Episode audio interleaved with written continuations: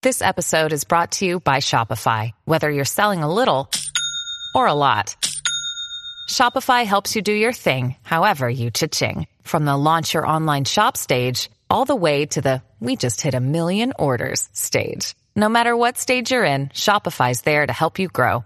Sign up for a $1 per month trial period at shopify.com slash special offer, all lowercase. That's shopify.com slash special offer. Hi, this is Nina Sunday. This week I have a bonus episode for you, my conversation from the Culture of Leadership podcast with Brendan Rogers about rookie mistakes new leaders make. Brendan asked me a ton of in-depth questions and extracted a few gems from my experiences leading a team. Now it's over to Brendan Rogers to introduce me as his guest on the Culture of Leadership podcast. Happy listening. A good manager will reflect on their behavior and the reactions of the people that they're working with and come to some conclusions and some uh, resolutions that from now on, I won't do that. I'll try this and just try new things, tr- new ways of interacting with people.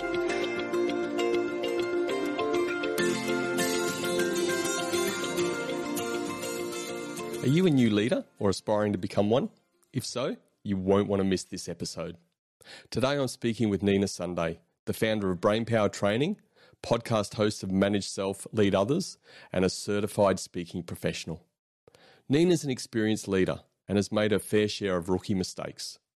In this conversation, we'll explore the common missteps new leaders make and how to avoid them.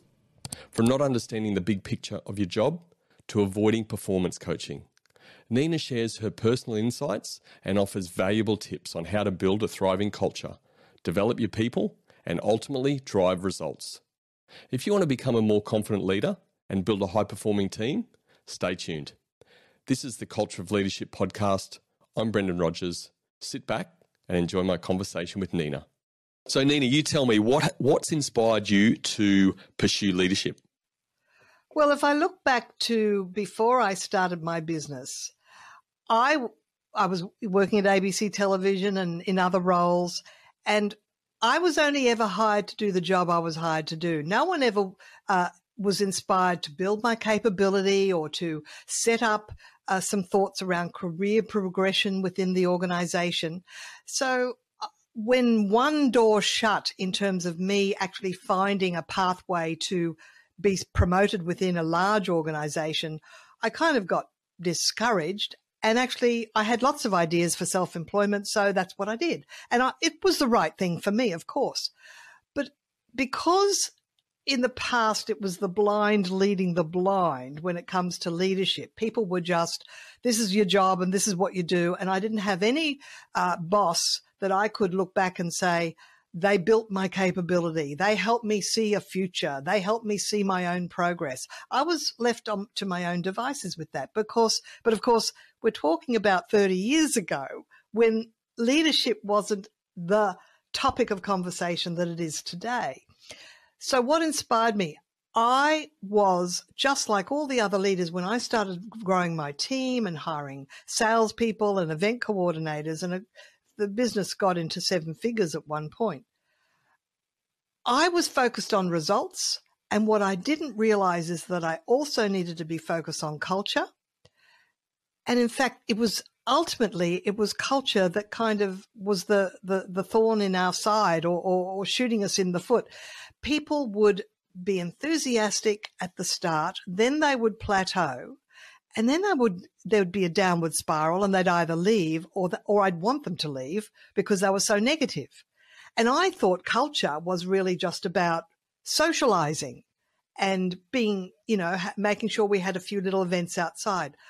When I went under the surface and started doing my own reading and also my own observations and reflection, I realized just one mistake at a time, I started correcting them and then, of course, as I corrected my mistakes and got better at leading a team and got more motivated team members as a result, I started realizing that ultimately, if you focus on culture, the results look after themselves.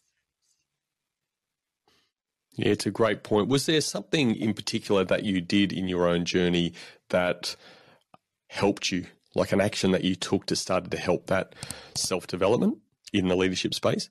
Well, I started looking at my own story and I identified that I had a, uh, like my first scar, if you like, in, in the working world. I was still at university.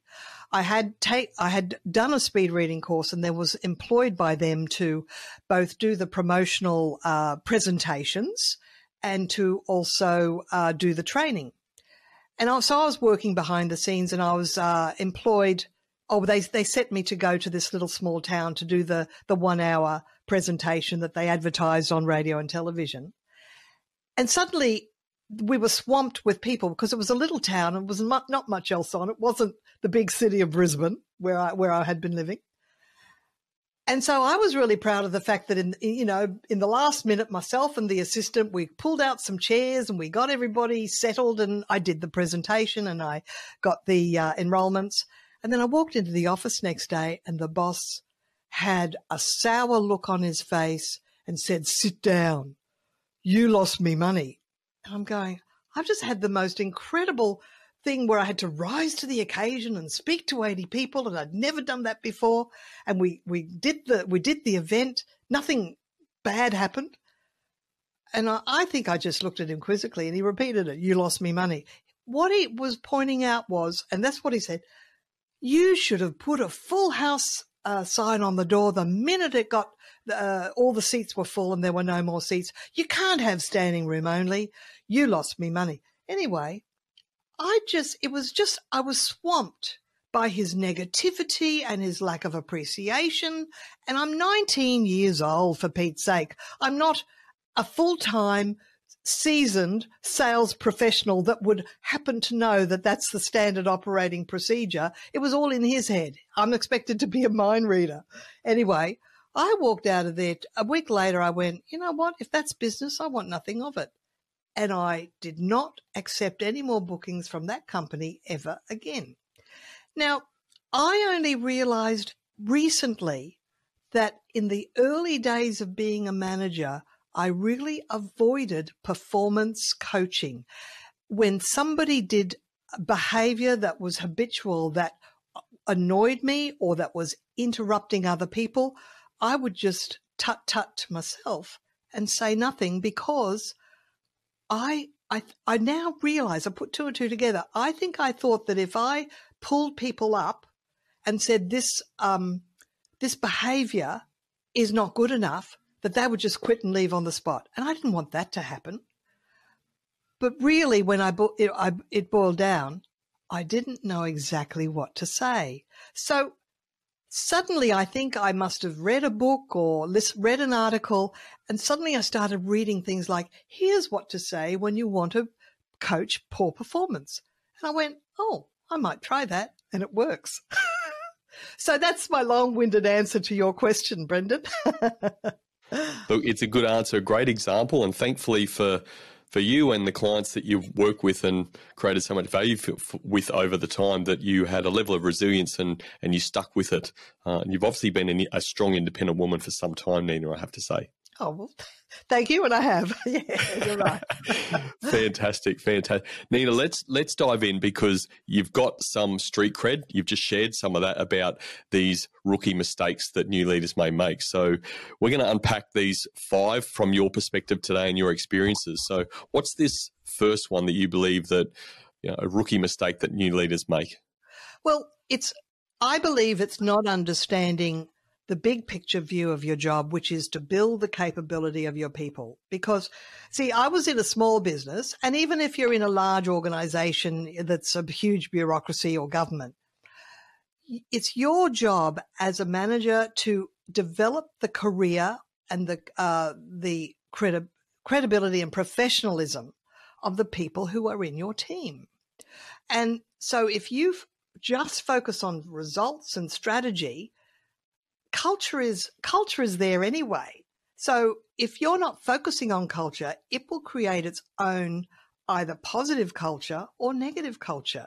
So I, I, I think in, in the past when I was a manager, I had to sort of prove that I had all the answers.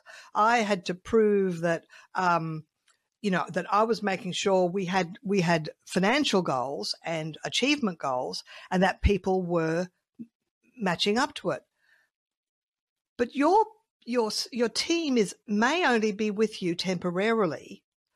And uh, any employer, any manager has a duty to develop the people under them so that when they do go for another job, whether it be a promotion within the organization or another company, you've been developing them so that they will be in the marketplace uh, someone that that uh, an employer wants to hire. So you do have that duty of care to someone's career progression to actually develop them, give them training, or give them that sense of progress, and actually help them identify here's where you were when you started.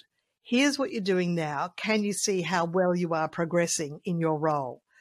And it's not for you to then say, and then when you, you can use this to apply for another job. Of course, you don't want to, you want to keep them with you as long as you can. But I've had discussions with other business owners as well. And they've said things to me like, yes, I used to find that people only stayed with me because we were a small business with not, not proper management hierarchy. There was really nowhere to people to progress to. They would only stay about one or two years, but when I started pointing out how they were progressing with their own skill set within the role, they tended to stay longer.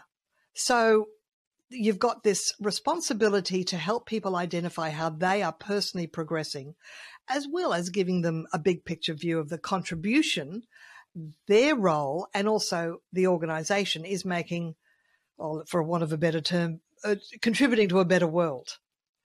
So it's all about create. Now these days we're talking about creating meaning, purpose, and and highlighting progress as a way to help build the capability of the people that you're working with and that report to you. What do you see on the ground when the leader has and continues to live this mistake of not building capability, what does the organization, the team, even the leader look like in action when they're living this mistake? They're not building capability. Well, in order to answer this question, there's there's one little extra bit I want to add, and I found out this was about 20 years ago. We had uh, I got a grant, government grant to do a business plan, and we had the business planner come in, and he did a three, what we call a 360 degree feedback. And for the first time, people could one on one tell him what they, he asked, had questions, tell him what they thought about working for, for uh, brain power training. And then he came back and said, well, people haven't told you this, but this is what they, what they've told me what I realized is that I was not doing one on ones with people. And so they weren't, didn't have the, uh, the channel of communication to say, Nina, I'm not happy with this. I, I just, the only time we had team discussions was as a team, as a group. No one's going to bring up what is their gripe if they have one in in front of the team, but they you could say, well, they could ask for a meeting, but it's not really about them having to ask for a meeting. If that's not part of the culture, if you're not making one on ones part of the regular process of being uh, working with your team members, it's it's very difficult for them to ask for that because otherwise, it might turn into that horror of horror performance appraisal, annual performance appraisal, where managers save up all the things they don't like and then swamp people with it at the end of the year or end of six months. We're talking about regular one on ones about once every month, and it only has to be for about 20 minutes. And what I'm learning now is the key question is are there any roadblocks for you to get your job done? How can I help you? And it's really about you helping them. So if they feel like, if your team members feel like you've got their back, that you will help them clear the path to them achieving their goals, well, that creates loyalty. It creates uh, uh, that connection, uh, rapport, and people are less likely to do what we call triangles, which is talk behind your back negatively about you. And that is a killer. We don't want any triangles. We don't want any politics. No, you're absolutely right. So, is your one on ones or not having one on ones the rookie mistake number two? Absolutely. And what I've evolved it into, and it kind of was something I ju- look, sometimes things just pop into my head. It's not that I read about it or, but I think about what would I want people to do for me or what did people not do for me that I wished they had? I remember I had this, um, a, a really good source of talent in a business are students in their gap year between grade 12 and university. They're very happy to work four days a week. You are, you, you, know, they're not expensive and yet they'll go on to be a doctor, a lawyer. Seriously, they have doctor, lawyer, uh, policy maker, work in parliament, advisor to parliament. So you're getting the cream for about 12 months while they're still fairly junior. And I, I, remember on one occasion, I just had a one on one meeting with one, and we had the flip chart up, and we said, let's identify all the tasks that you do. And I had it in two columns and said, which are the ones that you like doing? Which are the ones that you think, hmm, I, I do it, but I, they're not really my preference? And I was a little surprised at the answer. How can I know what people prefer or not prefer? And it was so easy for me to say, you know, I have a feeling we've got Katrina, we've got Mary. I have a feeling I could volunteer and see if they, you know, ask them to volunteer and see if they would like to do that task. And that's exactly what happened. We did a little bit of a job rotation because that's the other thing. If you can rotate roles so that people get um, a broad experience. I remember I, uh, it, with time management, one of the questions is uh, to delegate. You know, can can you delegate this task? Who could you delegate to? Now, one of the tasks I used to hoard for myself was doing the financial confirmation for any booking that we had that was of any of any caliber. And I asked that question, could you delegate this? Well, I suppose yes. Who could you delegate to? And sitting diagonally opposite me in the open plan office was a woman that was just doing telephone follow ups. And I went, well, she used to work for Qantas. Why don't I see if she wants to do um, the financial confirmations. She said, Yes, I did a lot of admin in my other role. And not only that, we had a thing called four eyes control, which is two sets of eyes. She would prepare it. I would check it. My time was so saved. It was unbelievable. And we've done four eyes control ever since. I've delegated that task ever since because if you make a mistake, you've got to live with it. And it can cost you hundreds of dollars. But honestly, my time is more valuable than sitting there doing financial confirmations.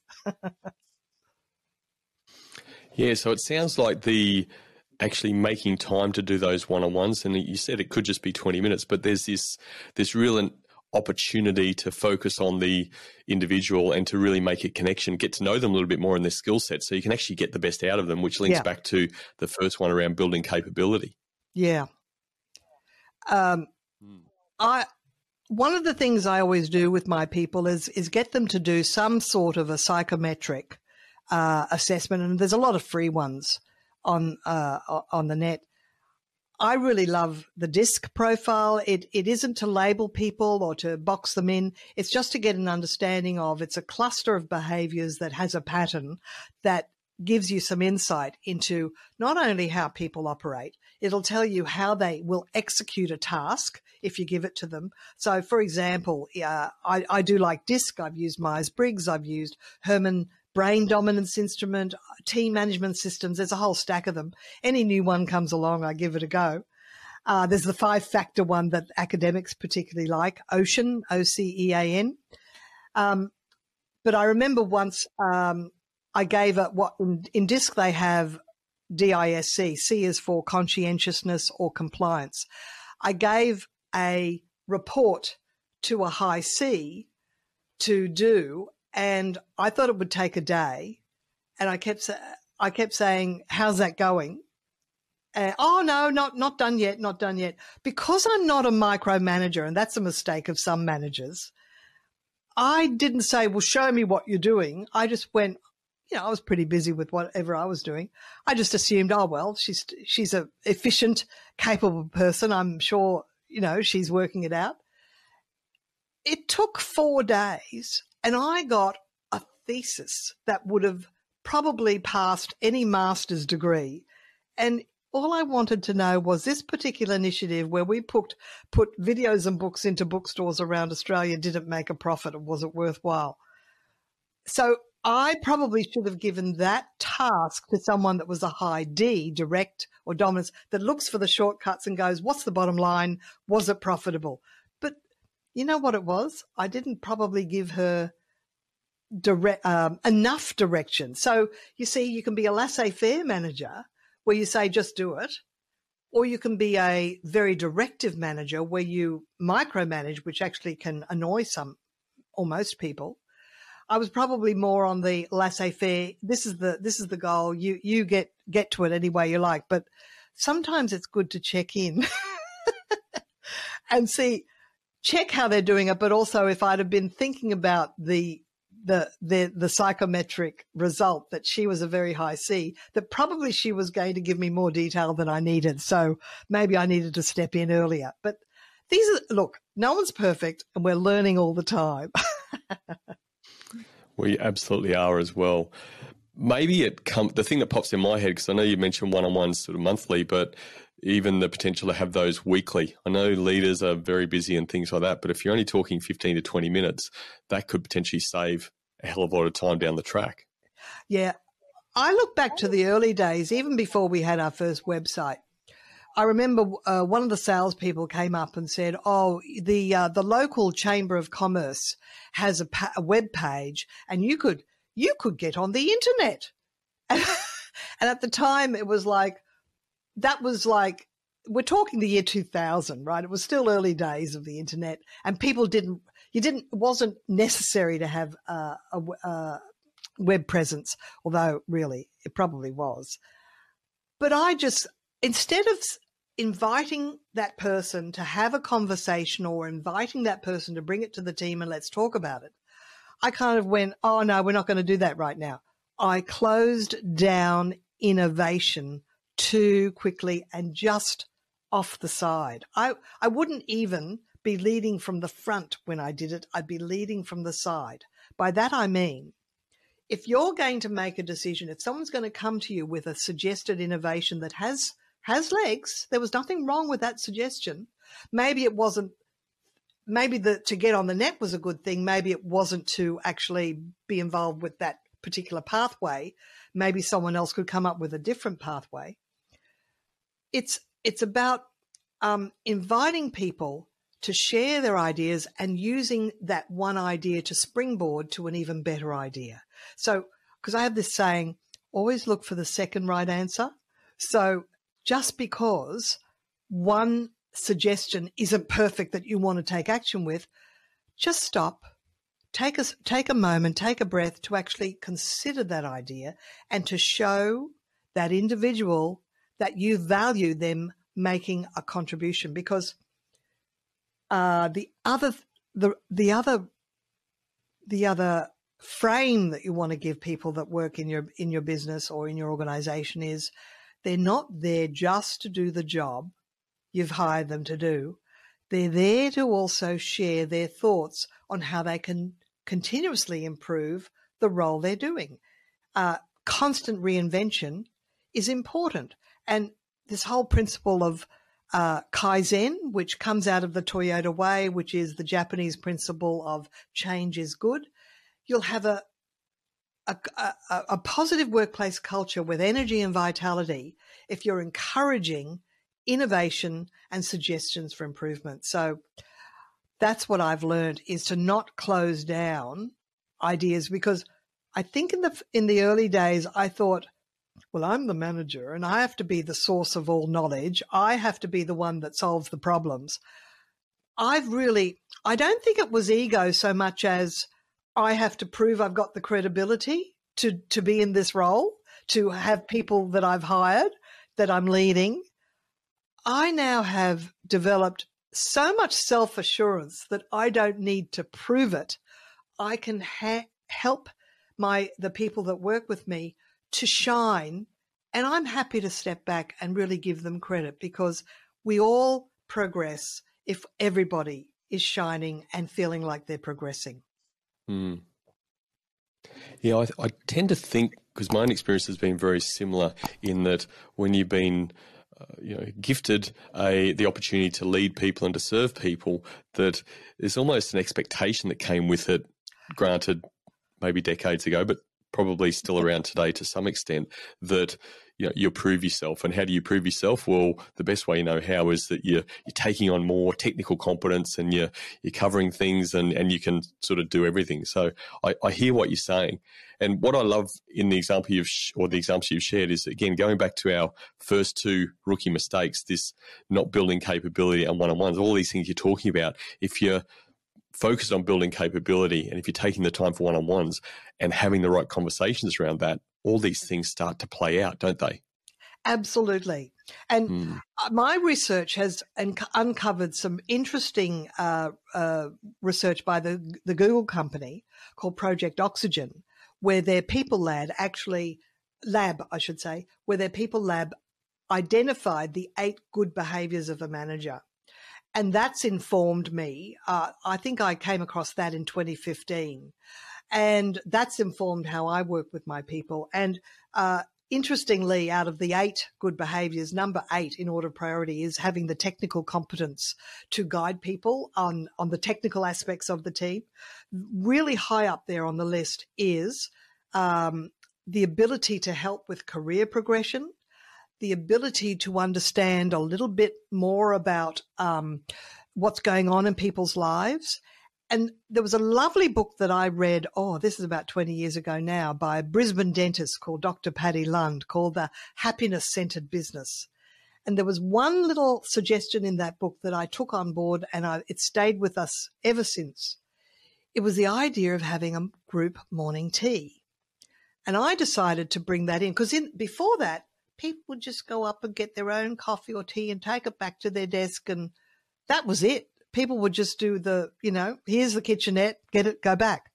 So we decided that uh, about three days a week at about 11 o'clock, not on the dot because it depends what we're all doing, but about 11 o'clock, we'd go and get our tea or coffee or beverage, whatever, Coca Cola, and just sit down together for 15 minutes. And honestly, that's where I found out the little things that were happening in people's lives. You know, the the the the, the family that have parents that are ill, or the or the family that have children who are, you know, having to go through exams at school, or whatever. The or they're having a holiday. So the good things and and the uh, the challenges. So I found that that part of culture not only was taken care of, I started enjoying my team more than ever. In fact, they became my friends at work. And I really value the fact that we created this morning tea culture that really made a difference. Now, having said that, obviously, as the manager, I have to make sure it doesn't become half an hour. So what I would do is I would just mostly often say, we'd have meetings, but often I'd say, oh, I'd pick the right moment, but it'd be about 15 minutes. I'd say mini meeting, and we just spend five minutes talking about something to do with the business. And then, of course, that was the uh, the cue for everybody to go back to their place. So this this look when I was twelve and worked at at my mother's um, office, which was the old B, uh, BOC gases. We used to actually walk down to the canteen and they had free tea and coffee and walk all the way back. I'm sure it took half half an hour. So in the old days, there was the camaraderie of morning tea, but somehow people now just work at their desk over lunch, uh, don't have tea and coffee together, and often we solve problems. Uh, one phrase is around the water cooler. We don't really have water coolers so much anymore, but this informal conversation that you can have with colleagues uh, over a tea or, or maybe a lunch, uh, you know, just eating your lunch together, can really have product productivity benefits. So that's that's one thing that I took on board, and I'm really glad I did. Yeah, and I guess there weren't too many smartphones around that time ago as well to take our time. But let's, let's not go into that. Well, no, no, there is something I do want to say about that, Brendan, because I noticed that, you know, with the uni students that might be working part time, which I, I really favour that particular source of talent, uh, and uni students all can work part time. Um, we would one new one, we had morning tea, and he he was sitting at our morning tea. We're all chatting, looking at his phone. But then I had a one on one with him and said, I just want you to understand the purpose of morning tea. You can check your phone anytime you like throughout the day, but morning tea is an opportunity for all the team members to chat together. So I'm wondering if you wouldn't mind, please, checking your phone at other times and being involved in the conversation. From then on, he was part of the conversation. In fact, in, in my book, Workplace Wisdom, I've called it phubbing, which is phone snubbing. when people sit where people are other people are having conversation they sit glued to their phone. It's about there's a time for conversation and there's another time for uh, checking your phone. That's two different times Phubbing, I love it. And also a fantastic example from you as a leader in just taking him aside, having a respectful conversation and setting an expectation. And then he's able to meet that expectation without too many dramas at all, by the sounds of it. Oh, yes, because I didn't make him lose face by saying it in front of everybody else. Oh, mm. you know, get off your phone. you know, that, that, that would only create resentment. So I've kind of learned not to not for people not to lose face. That you know, if you mm-hmm. have any kind of feedback, do it do it one on one, and then they understand. Yeah. Yeah, great example. Nina, let's get into our third rookie mistake because we've spoken number one, building capability, number two, not having or not building capability, not having one on ones. What's number three on your list? Well, it's it's actually getting good at identifying the best language to use. Uh, and this is this is when you want to pull up poor behavior because look, I I'm a bit of a I used to be a bit of an avoidant manager. And what would happen is look, one example was uh, there was a team member, it, she'd been there three years, and I noticed, and we had separate little offices. There was an open plan plus my little office. And I would come out of my office and she would spring back into her chair because she had been talking to the person next to her, which means she was interrupting herself and the other person. But it wasn't that it happened once, it was habitual. It was happening all the time. But I didn't know. We're talking we're talking nearly two decades ago. I didn't know how to bring it up because I went, Oh, it's so petty. I can't tell people not to talk at work. But what I can do is really have a conversation and just say, I'm not sure if you're aware, but I notice that sometimes when I come out of the office, you seem to react in a way that looks a little bit guilty to me. Are you, do you feel a little bit guilty? I mean, I could have had that conversation like that. I didn't have to come down like a ton of bricks and, and be ac- accusatory and blaming. I could have just said, Oh, this is something I just noticed. It's called social sensitivity, Brendan. It's like, I, I've noticed this behavior and I'm just wondering about it because if if you're feeling guilty, why would you be feeling guilty? And it's in that way, it's not really so it's not me accusing, it's me coming in with seeking to understand. It's asking questions to understand. The other good thing it's doing is using poor behavior. Well, it's perhaps it was a mistake on that person's part uh, is to to to react in a way that looked like she was guilty. But you know, because I didn't have that conversation, and I read this book by that I'm I'm going to recommend Eli Goldratt. He's now passed on, but he is a an absolute organizational management um, genius. He started life as a physicist. He wrote The Goal. I really recommend this to everybody. It's his his theory of constraints is taught in all the um, MBA management schools around the world. I read the, his little book called The Choice, and it said any disharmony, any disharmony, will be will reduce your profitability. And so what I did, the grand plan was I restructured the roles in the office and informed this person there was no such that role that they were employed for doesn't exist anymore. So in fact, I moved them out of the business. I didn't have to lose a good person. I could have handled it differently. Yes, occasionally you have to ask people to leave. Yes, you do. And yes, you do have to restructure. But really, when I look at the core, I went, I could have handled it differently. People do leave of their own volition. They do find other jobs. let that be the way that they leave the business rather than you having to say there is no there is no role for you anymore. Um, I look back, I wasn't perfect, but hopefully my reflection has enabled me to find better ways to move forward in the future.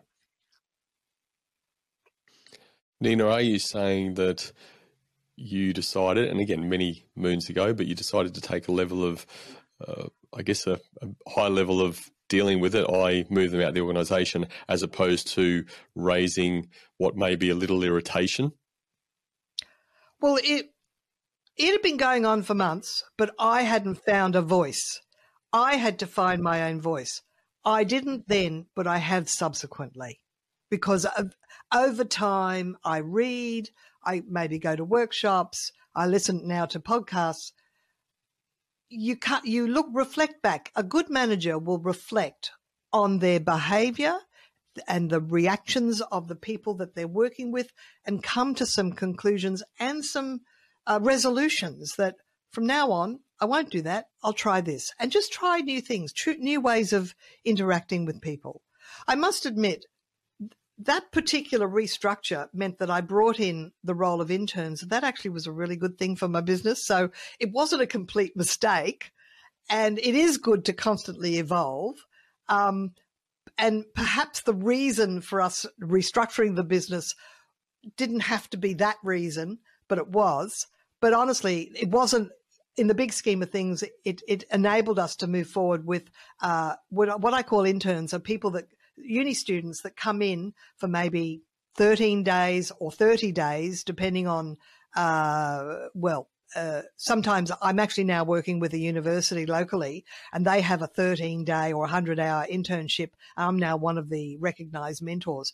That has evolved after the last 10 years. I know we had one intern when I launched my very first book on, um, on how to study a memory. I actually didn't guide her at all. We just did a big meeting at the start. We said we want all these social media posts. We want all this. We want all that. I've still got a photo of all the post it notes that we did. And she just came in and really just did her own thing uh, until the end of the, of the internship and end of the promotional period. But that person then went on through a theory, series of um, uh, uh, career steps to become the social media manager for PricewaterhouseCoopers. So uh, I've seen some wonderful progression by bringing in into the business one day a week interns for whatever is the duration. And sometimes they're paid and sometimes they're unpaid. Uh, but you do have a responsibility for them to one, grow, um, to grow them uh, in terms of their career, but also to give them the, the ability to have a creative project where they can progress um, uh, their own skills and and I, I, don't I don't really meddle. I I uh, I liaise, but I don't micromanage. Yeah, and I guess again linking back to the mistakes that new leaders or, or not even new leaders can make, it's what I'm getting. What I think I'm hearing is that there can be little things that people do, which can be a bit of an annoyance and you know not aligned with what's the behavioural expectation of the organisation. That having the courage to just have the conversation when it is small, so that things don't get out of hand. Am I right in saying that? Yes, and uh, what springs to mind, Brendan, is one of the shifts in my own awareness happened when I realized that I was not leading from the front, I was leading from the side. Now, I'll, the, the trigger for that was years ago, 15 years ago, on television was a, uh, on cable TV was a program called uh, uh, Shalom in the Home with Rabbi Shmuley. And it's so long ago, I don't know if people remember it, but what it was, it was this particular rabbi would park his caravan uh, at the at the invitation of the people uh, of the family that was requesting their in, his intervention park his caravan next to the in, in the driveway of their house, install uh, closed circuit TV, and watch in real time the interactions of the family, the parents and the children with each other. And this one particular example, uh, the woman was fishing for something in the fridge. And then while she still got her arm inside this huge fridge looking for something, turned her head to her teenage son and said, I notice you haven't, you know, emptied the dishwasher. Can you hurry up and do that for us, please? And it was just this, you know, irritated, irritated instruction. And of course, he was kind of irritated. And when Rabbi Shmuley sort of pointed out, if you have an instruction to give your son and you're fishing in the fridge, close the fridge door, invite him to sit down, have a conversation with him, find out is there any roadblock to him not emptying the dishwasher, and in a calm and courteous way, remind him that that's the role, that's the job that he's agreed to do, and it needs to be done in a timely way so we can once it's empty, then we can start putting in the fresh new new dishes that need to be done. And just giving him the reason behind why it needs to be done promptly. But he said, what you were doing, you were leading from the side, you were not leading from the front. And that to me was like, whoa, that was a big lesson to me. I would frequently, I'd be, you know, I'd come out of my little open plan, no, open into the open plan from my little office that had glass doors, just how it was set up and I'd be standing by the kettle and I'd be giving instructions at the kettle. I'm going, Nina, what are you doing? I look back and I go, oh, that's terrible. Well, now I know it's terrible. At least I don't have to do it anymore. I do chuckle at this, Nina, because I'm thinking about my own actions. Do you ever find yourself maybe being more correct around leading from the front with in your work environment and with your clients as opposed to your personal environment? Because I know I do. I think I lead from the side too much in my personal environment. Well, if you're talking about your spouse, well, I didn't have children, and, and children, I did, and I did have, I have adult spouse, children, and I live alone these days, and I've only got a cat. So I haven't got the opportunity to try it out, but um, I didn't have much luck with my spouse. So in terms of leading from the front or the side. but hence right. we're not I'm, together I'm anymore. You might want to edit that one out. oh, classic, classic. Nina, let's let's now's a good time to go into our fourth rookie mistake. Hey, What's the what's the fourth one in your experience?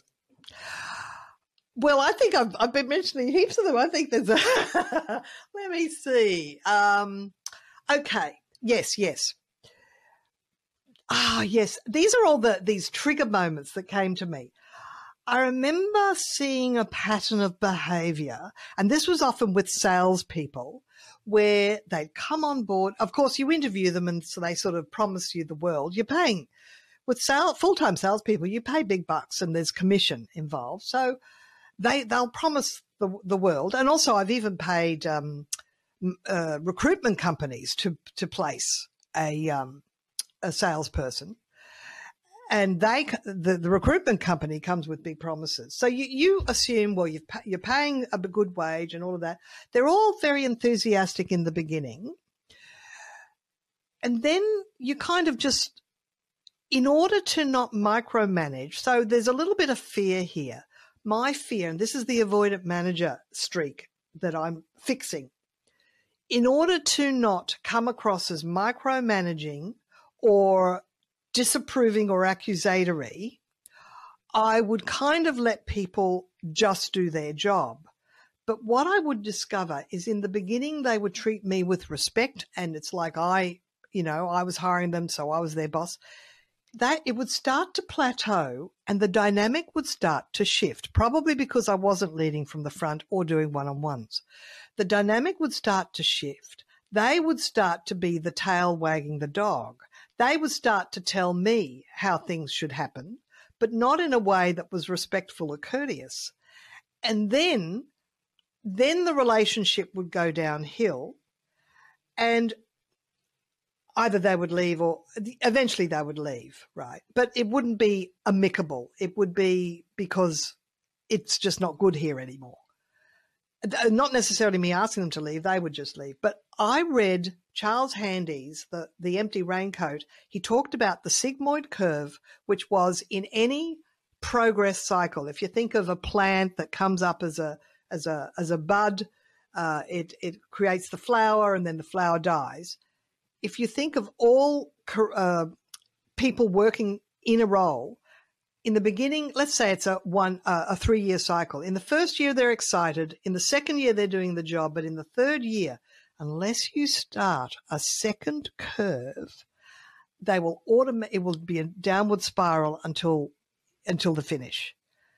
And that's when I started to see the pattern is I was not creating the second curve. Now, how do you create a second curve? It's like creating a new campaign. Say it's a salesperson. Instead of doing the same old, same old, you find a way for them to do something new that requires them to maybe start afresh or learn afresh that's actually enhancing their capability. It becomes this, um, uh, you know, positive cycle then uh, as opposed to people just getting bored because in a well look we are in our biggest uh, iteration we only had we had 10 full-time staff.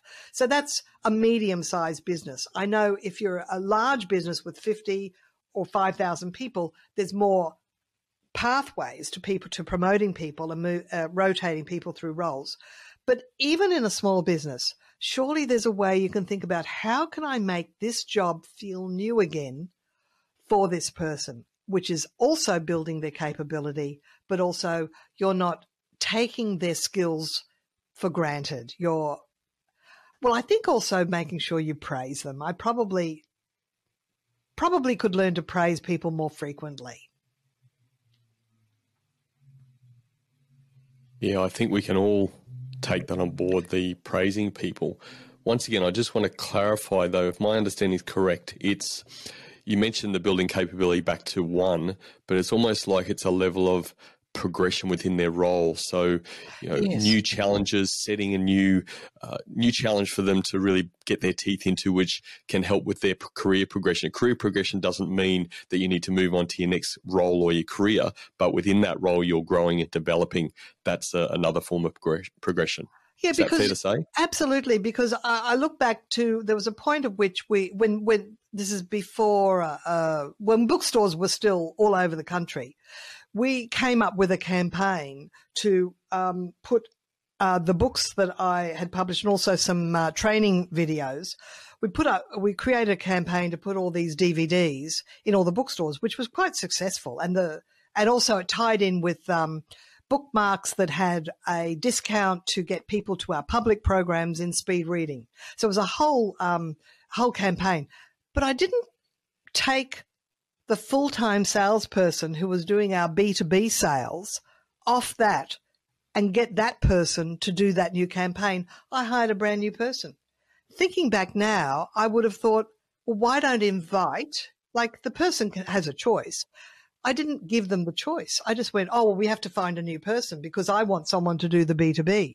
Well, I could have thought more uh, with more innovation and go, well, in order to retain this person in the business, why don't I offer them a whole new campaign that will serve the business? And then I, I'll just recruit someone to replace them. So in fact, they feel like they've made a promotion and a progression. I look back now and I was blinkered uh, in terms of, oh, we've got a new campaign, so we have to get a new person. No, who in the business might see that as a plus, as a sense of uh, uh, progression. And then you're keeping them for longer.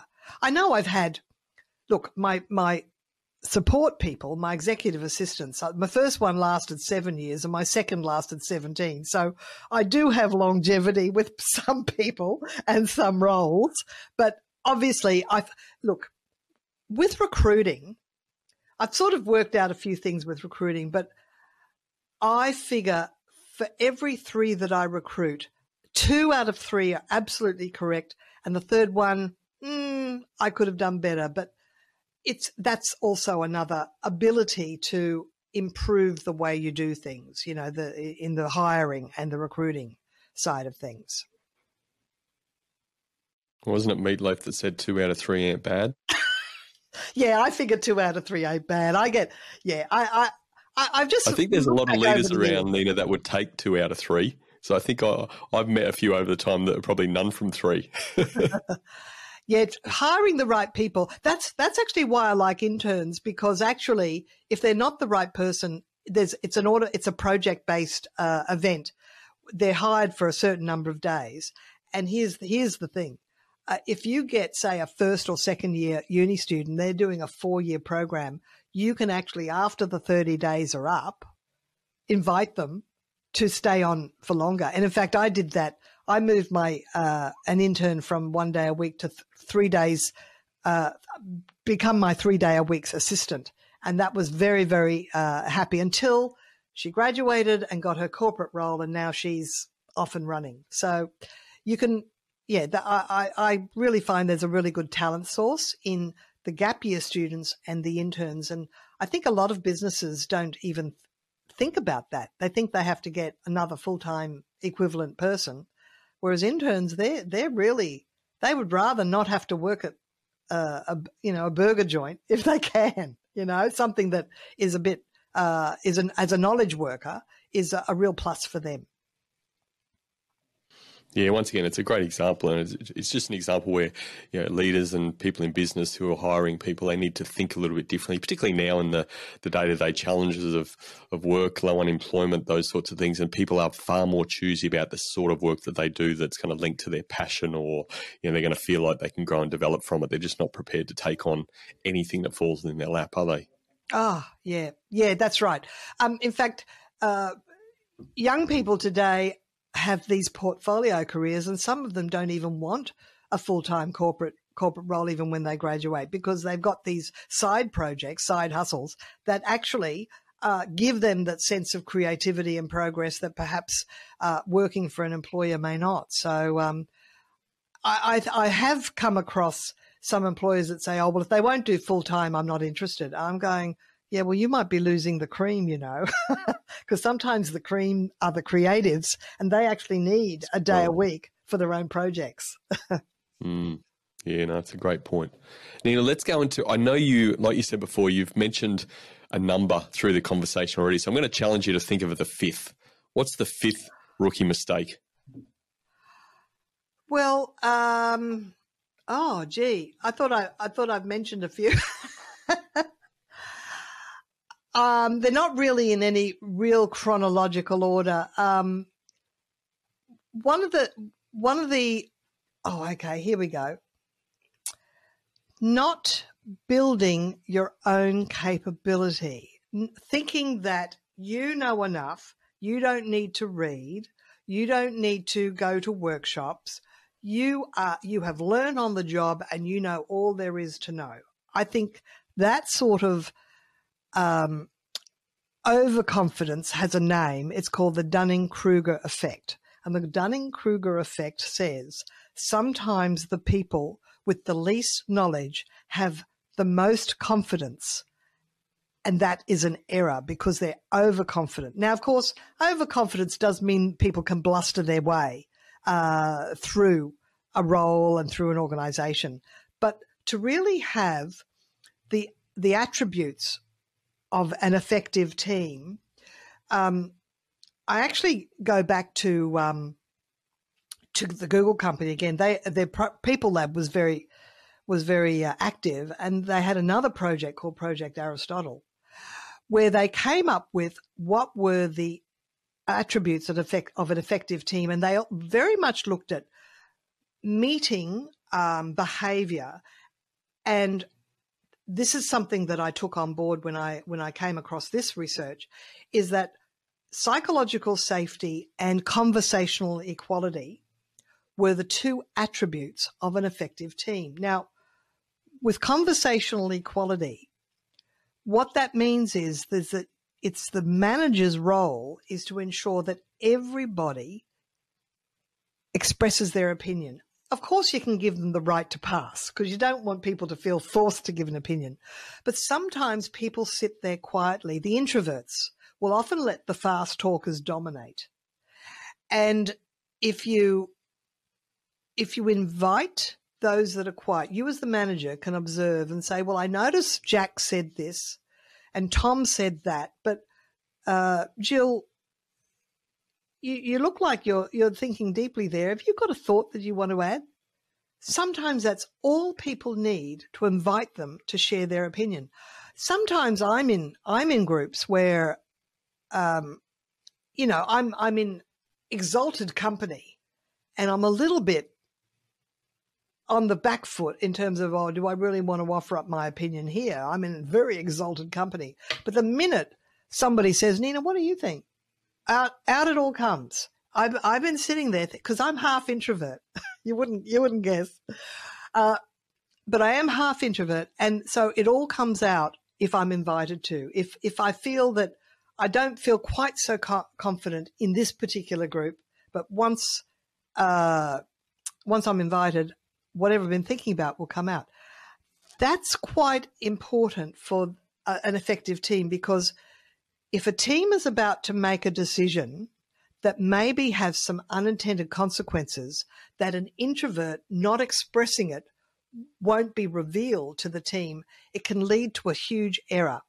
And one perfect example of that is has got the name of Dieselgate. It's the VW company because back in 2015 they fitted the diesel uh, engines of of them of all their um, uh, vehicles in the United States and Europe with a software device that would fool the government emission tra- uh, uh, uh, uh, assessments.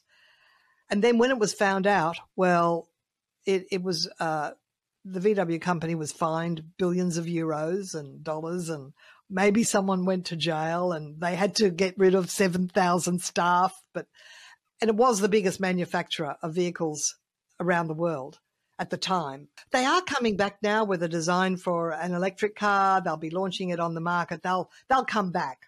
But it really was a setback. And but what the new uh, CEO, Matthias Muller, said, it was really a combination of project managers and engineers not saying what they needed to say. And groupthink got them all involved down a track that really was the wrong track. So that's that's why conversational equality is really important. And so that's why I make sure everybody has a say. I remember once we did a brainstorm. It took two hours. I'm, I, have learned now to put limits because what I did, I did the, the Brian Tracy thing of putting the numbers one to 20 on the flip chart and say, what are 20 ideas of way we could improve? Well, to come up with 20 took two hours. And I went, I'm only going to do 10 next time. but it's really good for constant reinvention and constant innovation is to every now and again, I suppose this is another, uh, it's not so much a rookie mistake because I used to do this uh, very much in the beginning.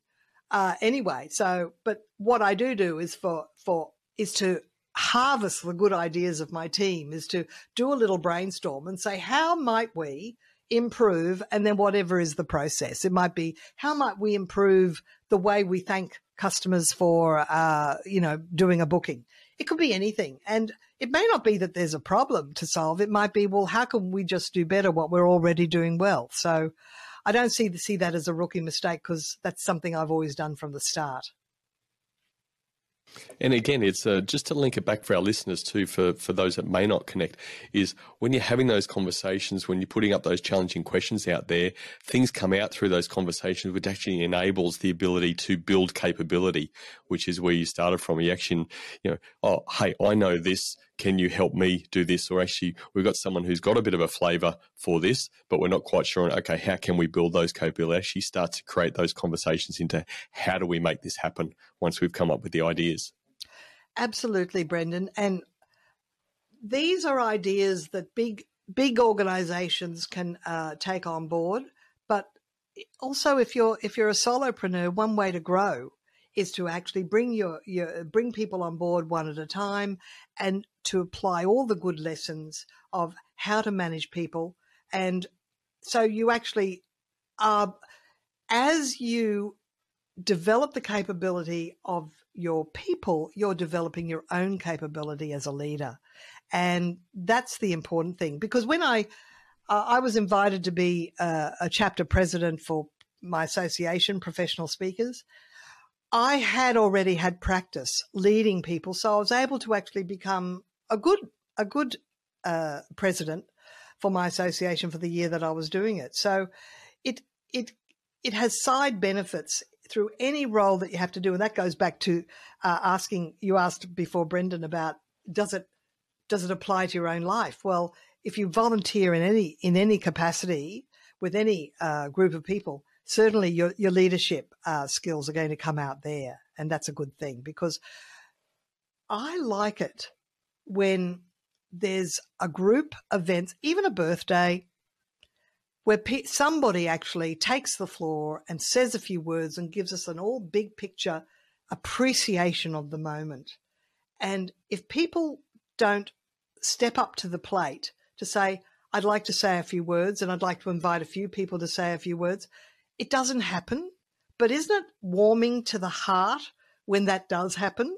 So that's something that can play out in your own life, just in your own social events when we're all together for a for a particular event, whether it be someone's graduation or someone's birthday or someone um, achieving uh, some some milestone. I like it, Nina. Is there a mistake? I'm going to push you. Is there one of the mistakes that you've mentioned today where you think would have the biggest impact if a leader, a new leader, focused on not making that mistake? Well, uh, uh, what's coming to mind is I worked with a large organization where we did a bit of a brainstorm as part of the productivity training on how they could improve the way they do things. And I got them to all take photos of the flip charts. And then someone came up to me and they and said, Nina, we feel a bit hopeless doing this because we know nothing's going to change because we've got a leader of the of the division who wields disapproval like a sword. I call that a workplace bully. but here's the thing it's important that when people do make mistakes that they're not blamed, they're not criticized, they're not bullied, they're not um, belittled, that actually uh, use mistakes as a learning opportunity. In fact, the the very first book by Michael Gerber called The E Myth, before he published that really thick sequel called uh, The Myth Revisited, that was way too thick. The little original one, if you can get it in a secondhand store. The lesson I got from that, and I, that was when I was a solo solopreneur, was if someone makes always have ch- uh, checklists, procedures, and if someone makes a mistake, it's not because they didn't do a good job. It's because your your procedure or your checklist or your standard operating procedure was it was at fault. So what you have to do is find the root cause, put in a, a check and balance, and make sure it doesn't happen again. Because you don't want uh, roles where people are relying on their memory to do the job. Because if they leave with short notice, and it could not because they're upset, just suddenly they're going overseas or they're, they're or whatever. You might only have two weeks' notice, and you've been relying on this person to just do a good job. If it's not written down as a procedure, that's corporate memory that leaves with them. And I've worked with organizations where that's that has been my observation. They didn't find out what the good person's processes were. And then suddenly someone who was not as capable was trying to pick up the role and it was it was really quite beyond them. So always have procedures. And then, and this is where I, I'll often say to people, now here, I, you've been doing this for a while. I just want to have a quick check. Is what you're doing now the same as that procedure that we gave you when you arrived? Oh no, I found a better way to do it. Well, could you now make this procedure a living, breathing document and just take a, a moment to actually update it because I want to always keep these systems, uh, these system and checklists valid and uh, current. And if you just let people go off and do their own thing, um, well, you'll, you'll, the corporate memory memory will uh, will go with the, with them when they leave the leave the role. So, yeah, having having systems and blaming the system if people have an error and using mistakes to learn from them. Yeah, spot on. Nina, I want to ask my last question. What's helped you, you to become a more confident leader? Sorry, could you just repeat that again? I missed one of the words. What's helped you become a more confident leader? Well, doing the job, having people give me thank you cards when they leave, and they thank. I sometimes find out that I helped people in ways I had no idea that I did, and I save them all. I've got a little box where I save any thank you card for when someone leaves a role, and I go, "Isn't that fabulous?" I'll always give them a little thank you card as well as uh, if they if they're moving on to some some other some other role. It's so I really rely on the feedback that people give me. So in one on ones, that's the opportunity to ask, and how are you finding my interaction with you? Or just finding the right words to say, am I, am I communicating with you in the way that you'd like me to communicate? If there was one way, if there was a better way for me to communicate with you or to work with you, what would it be? And that's a, a asking a speculative hypothetical question in a way that is safe and invites a, um, a response that actually does trigger people to go a little bit deep. If there was one way that we could improve the way uh, you do your role, what would it be?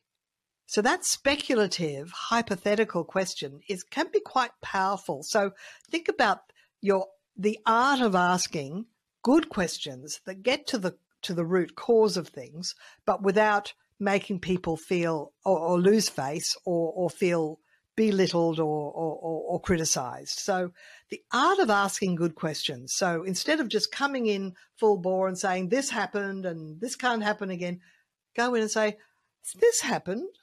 Can anyone give me some clues as to why and how it happened? And just really be a Columbo. oh, by the way, but asking good questions. yeah. A couple of phrases come to mind. That that asking good questions really, the phrase that comes to mind is that famous seek to understand, yeah. but then also the asking for feedback. You know, as a leader, getting good at asking for feedback yeah. because I actually think that's that's the game changer because there's so few leaders out there, managers, whatever you want to call them, that are asking for feedback and being deliberate about asking for feedback. So, thank you for sharing that. That's a fantastic reminder. Fantastic reminder. And I am reminded of one other point, Brendan, which is, and I believe that President Reagan, US President Reagan was very, very good at this. He was very good at assigning credit to other people. When people say, "Oh, you're you're great president at doing this," he say, "Oh, it wasn't me. It was my you know Secretary of State or whatever." If you are big enough, generous enough a person to say, "It wasn't me. It was my executive assistant. It wasn't me. It was my sales uh, business development executive. If you can really give credit to the other people, you're creating loyal people that probably will thank you because it's like, oh, I'm being acknowledged. And sometimes that's all people want. They just want to be acknowledged. And so if you can do, ah, oh, because I, I, I, these are conversations I have with some of my clients. As I'll, I'll say, oh, do you ever get um, customer compliments? And then I'll say, and what do you do with it? Oh, well, it goes into a log. I say, well, do you actually have a, at, at the next meeting, make, publicly acknowledge the person and tell them what the actual customer compliment was? Oh, no, we never thought to do that. Honestly, giving people compliments in front of the other members of the team is probably such a big thing to cultivate um, uh, people staying in their role. I think that's one of the reasons my executive assistants stay each stayed so long is because I I I believe I got good, I got better at acknowledging and complimenting people for the things they did. Uh, uh, working for me. I, I, my my business is a little bit um, downsized these days, but I, I still can use these lessons I learned from a medium sized business certainly in my um, in my the smaller entity that it is now. And when I'm working with clients you, as well. Exactly. What you shared today is so practical and, you know, people reflecting on these things. And I know I can put my hand up and say, hey, I've made all of those mistakes that you've mentioned today. But I like to think that I'm learning every day and hopefully I'm improving and getting better in all those areas. So now's my time to give you some praise, Nina. Oh. Thank you for being such a fantastic guest on our Culture of Leadership podcast.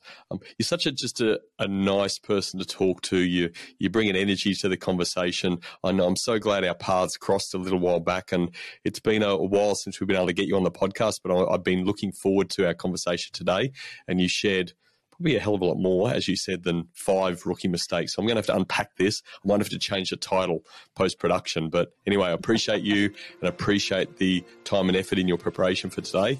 And as I said, for being a fantastic guest on the podcast. Oh, Brendan, and and likewise, back at you.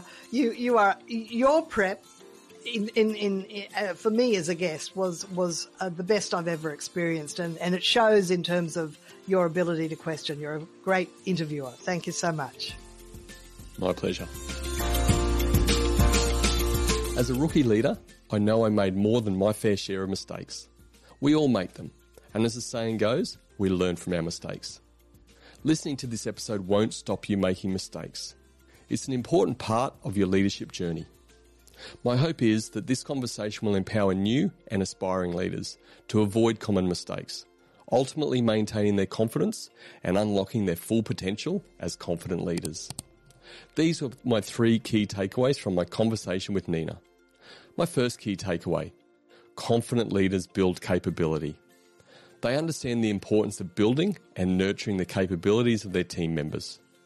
They invest in training, provide opportunities for growth, and encourage their team to take on new challenges. By building capability, they create a strong foundation for their team to succeed and grow together. My second key takeaway confident leaders explore innovation. They understand that innovation is crucial to staying ahead in today's fast paced world. They encourage their team to contribute and explore new ideas and take calculated risks. They create an environment that encourages creativity and experimentation, and they're willing to try new things themselves. By exploring innovation, they keep their team and organisation ahead of the curve. My third key takeaway confident leaders own their self development. They take responsibility for their own self development. They seek feedback, reflect on their own strengths and weaknesses, and actively work to improve themselves. They understand that their own growth and development is critical to the success of their team and organisation. By owning their self development, they lead by example and inspire their team to do the same. So, in summary, my three key takeaways were confident leaders build capability, confident leaders explore innovation, and confident leaders own their self development. Hi, this is Nina Sunday again, and I trust you enjoyed this recent episode from Brendan Rogers' podcast, The Culture of Leadership, and hearing about the evolution of my leadership capability from novice to knowing a little bit about the subject. You can find the Culture of Leadership via your favourite podcast app or on YouTube. Links in the show notes. Until next time, enjoy good things.